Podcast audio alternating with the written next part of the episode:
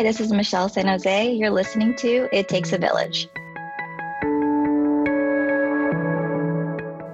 Well, welcome, Michelle. Um, I feel like the last time I saw you was at the Oakland headquarter um, office party, the opening party.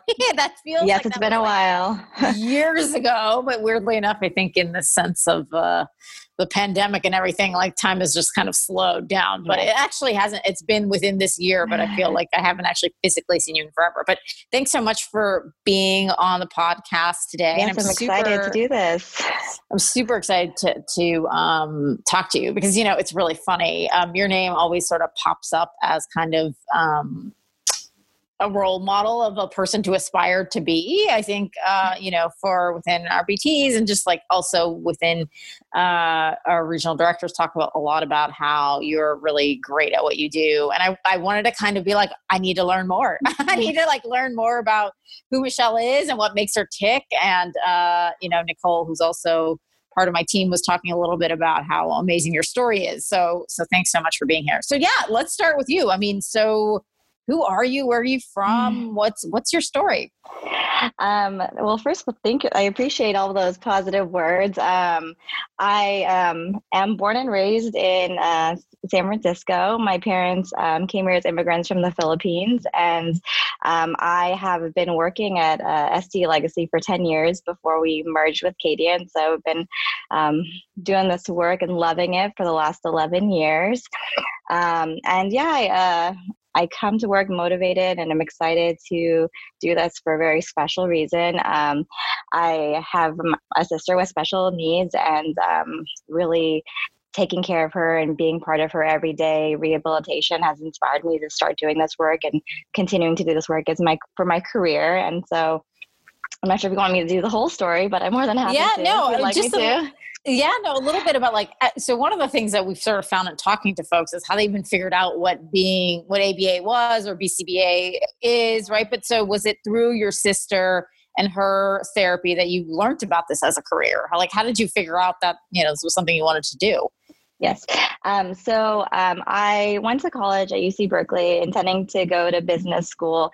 Um, and my freshman year of college, my sister suffered a traumatic brain injury. So um, she went from having uh, graduated from college and working um, to, in a month, not being able to speak and walk. Um, and she was diagnosed with epilepsy. Um, wow. And so within that month, like my entire life had changed from feeling like I, I, I figured out what I was doing into not knowing what I was doing at all and trying to figure out what does this mean for my role in my life, in my career? Um, and that led me to do this. Um, she was discharged from the hospital and they had said you know she she's going to have recurring seizures forever she will never be able to create another short-term memory um, mm. she'll always be on medication um, and so she couldn't walk she couldn't talk and we were saying okay like this this can't be this can't be it we have to figure out a way to improve the situation. So, my parents, who are the most patient, loving people ever, I mean, my dad quit his job, my mom worked double shifts so that we could make it to every appointment and um, do speech therapy and physical therapy and vision therapy. Um, and so then that next year and a half, I was very involved in helping my parents because they, you know, weren't primarily English speaking. So um, they're, you know, trying to navigate everything as I was. And um, so that led me to wanting to change my career path. And i mm-hmm. um, i initially um, was thinking you know i'm going to go do some social work. I applied to cal and got my master's there i'm doing social work with a specialization in health thinking maybe you know i'll do some family therapy. Like i feel like that's really my strong suit. Um, and then i read about the coexistence of autism and epilepsy and i said you know let me look into this. Like hmm. i want to do something that is similar but maybe not exactly the same. Um, so as i graduated with my master's from cal i uh, did an interview at ste um, and i started there as a behavior technician in 2009 and that that was my start and i've never looked back since.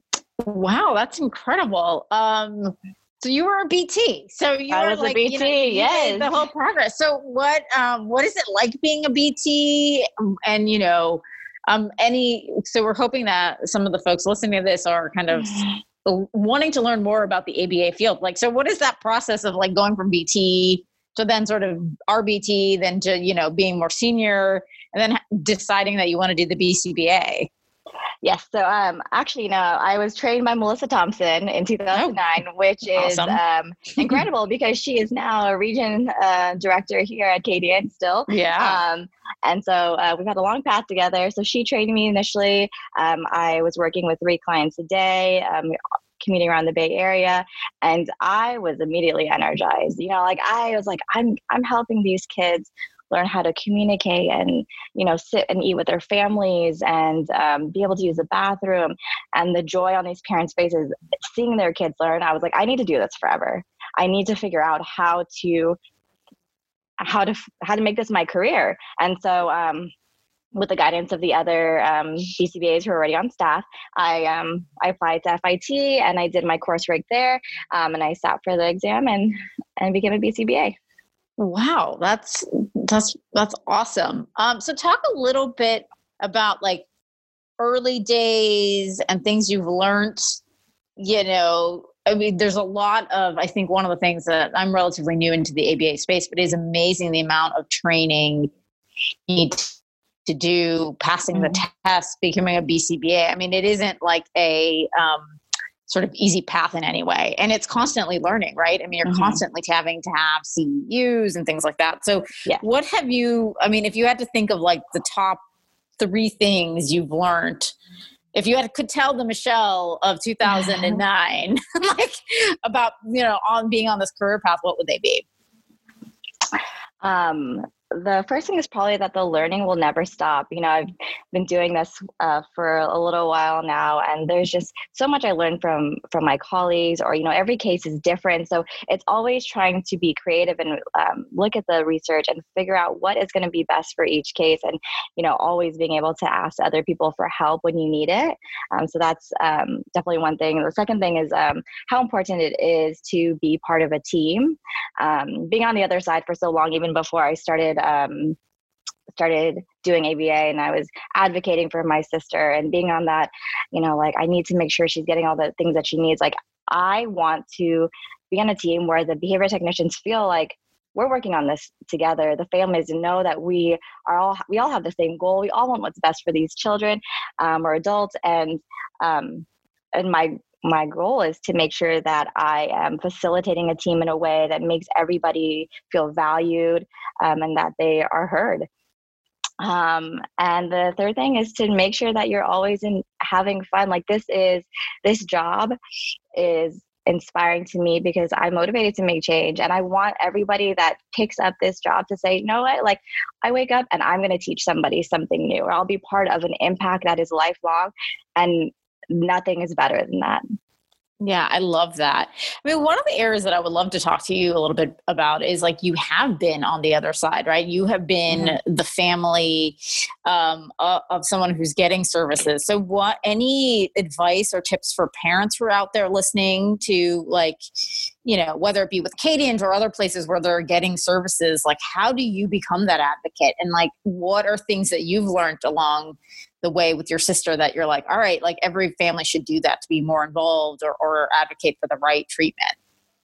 Um, I would say just constantly try to be involved, making sure that you know what the goals are and that, you know, as the priorities change, letting your team know um, every time there is a concern to make sure that that's always brought up.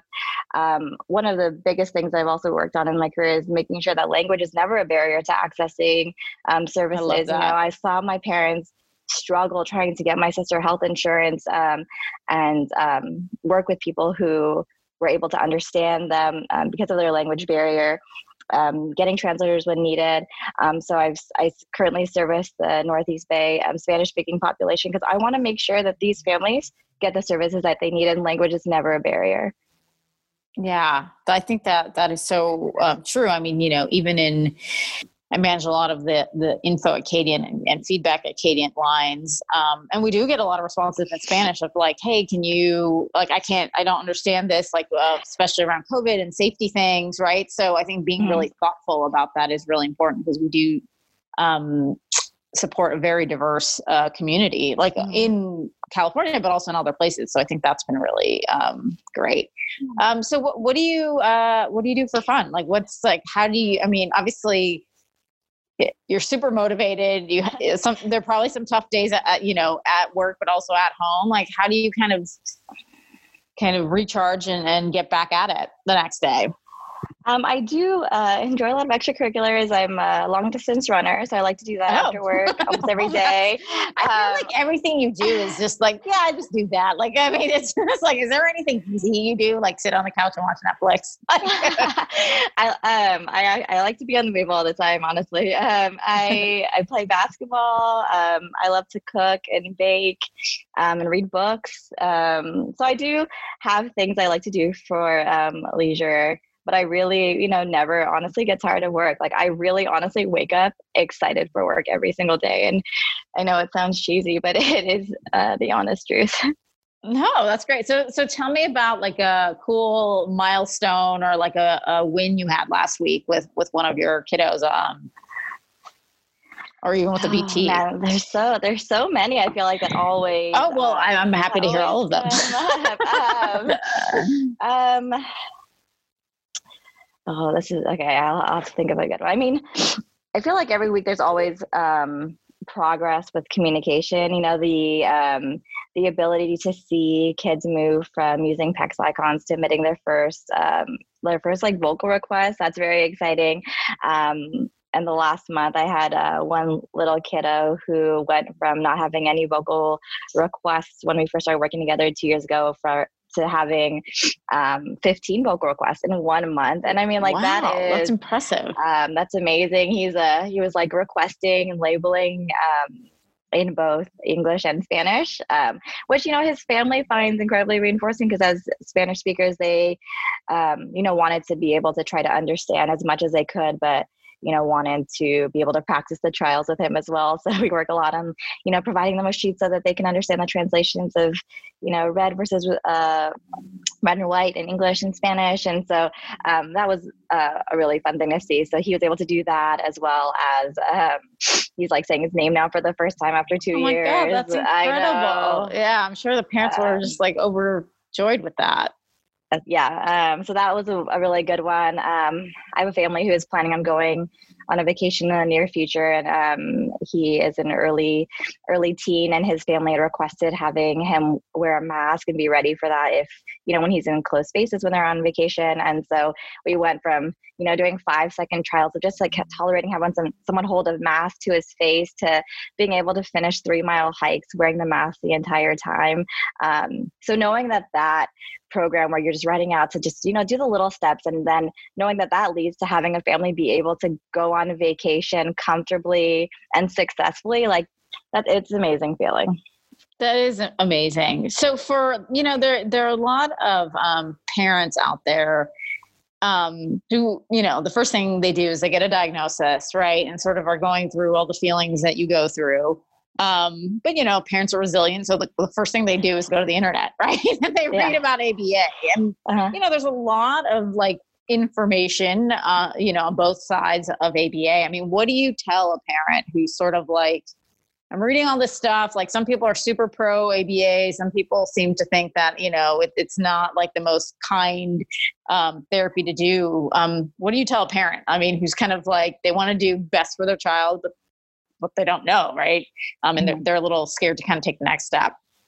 Yeah, I think, I mean, I definitely know that the the way that ABA has been portrayed, uh, sometimes it is in a harsh manner, or that it's you know incredibly strict and rigid. Um, and I I do have a lot of positive feelings for you know like ABA and what we're doing. I think that the um, being able to explain the principles of behavior to families in a way that are um, make them feel comfortable is a good way to start because we you know it's it is a lot of technical stuff like we are just explaining um, principles of reinforcement and punishment and schedules of reinforcement and i think like all of that is very overwhelming for somebody in the very mm-hmm. beginning um, and so being able to work on that parent training in ways that think that is easy for them to understand and just really uh, comprehend and make them feel like they're comfortable to ask you any question when they have it um, is the best way to to start because you know I think any therapy seems um, seems scary in the very beginning as you're just learning more about it.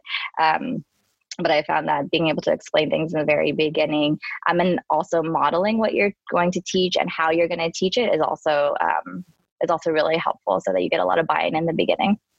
Yeah, no, I think that that's really, um, really great um, advice. Um, especially too, I think one of the main reasons why we started doing this podcast is to also tell the stories of the people who do it, right? Kind of behind you, right? Like, you know, you're someone who um, his family has been. You're kind of you've been on the other side, right? So there, mm-hmm. you're really thoughtful about like the therapies and how to apply it, how to work with the family, because you know, right? You've been sort of probably on the back back end of a therapy that hasn't been as like collaborative and things like that. So I'm sure that you are, really thoughtful about how how you um, uh, provide the service, which is really great.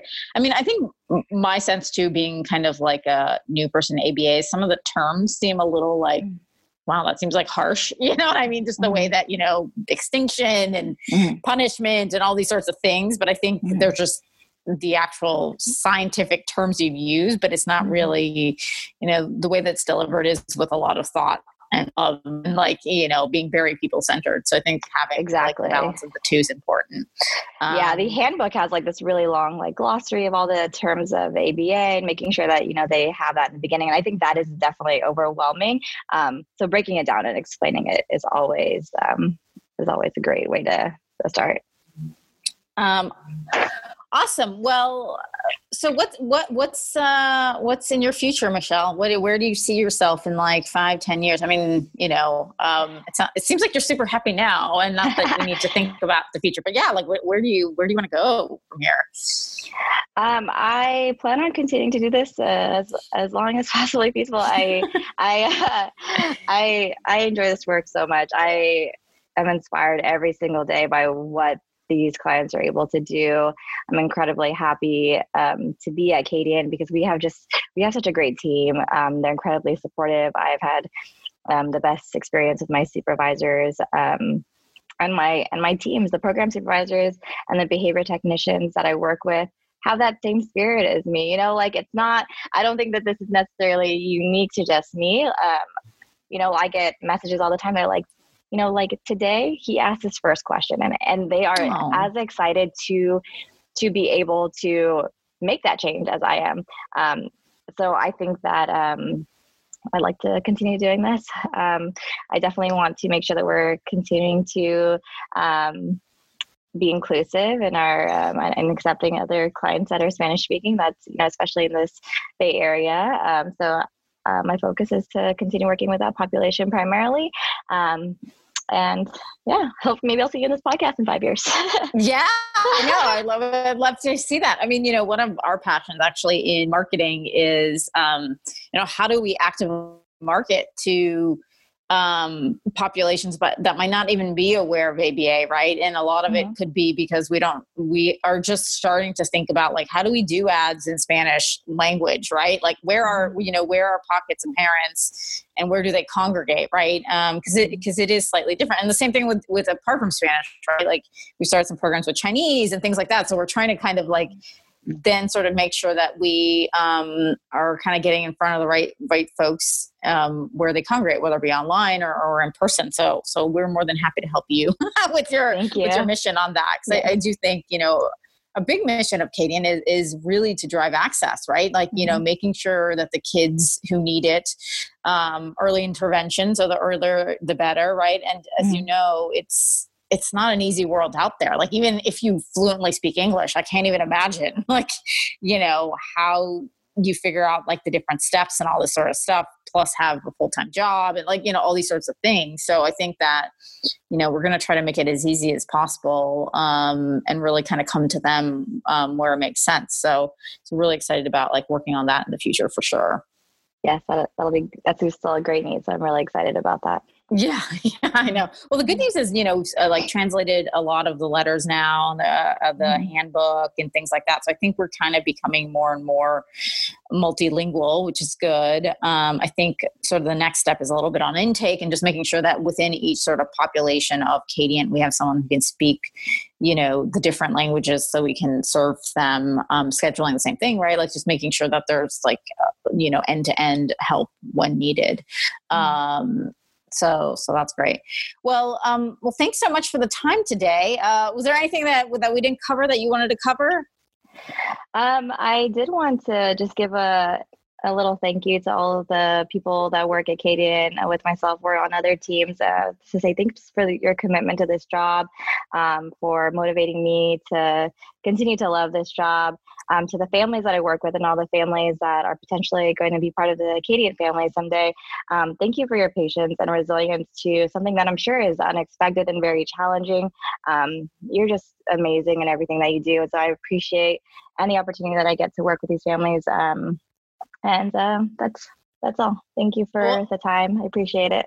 You know, I think that um, you know people like you really make what what Kadiant is, right? You know, Kadiant is a a bunch of people with a common mission and common vision. And you know we all share common um, personality types. And i think that um, you're a great representation of, of who we are. Um, and i'm sure that um, for the future parents or the future PTs or future BCBAs listening to this will sort of be like, yeah, I belong there, you know, because um, I, I, definitely think that what you you said um, makes sense. That um, you know, I think here at Kadiant, it really is like a team environment, and we really are focused on you know achieving milestones and helping parents the best that way we can.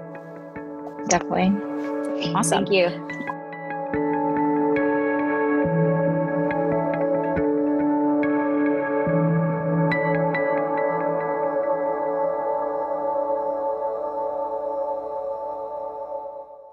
This has been a Kadiant production.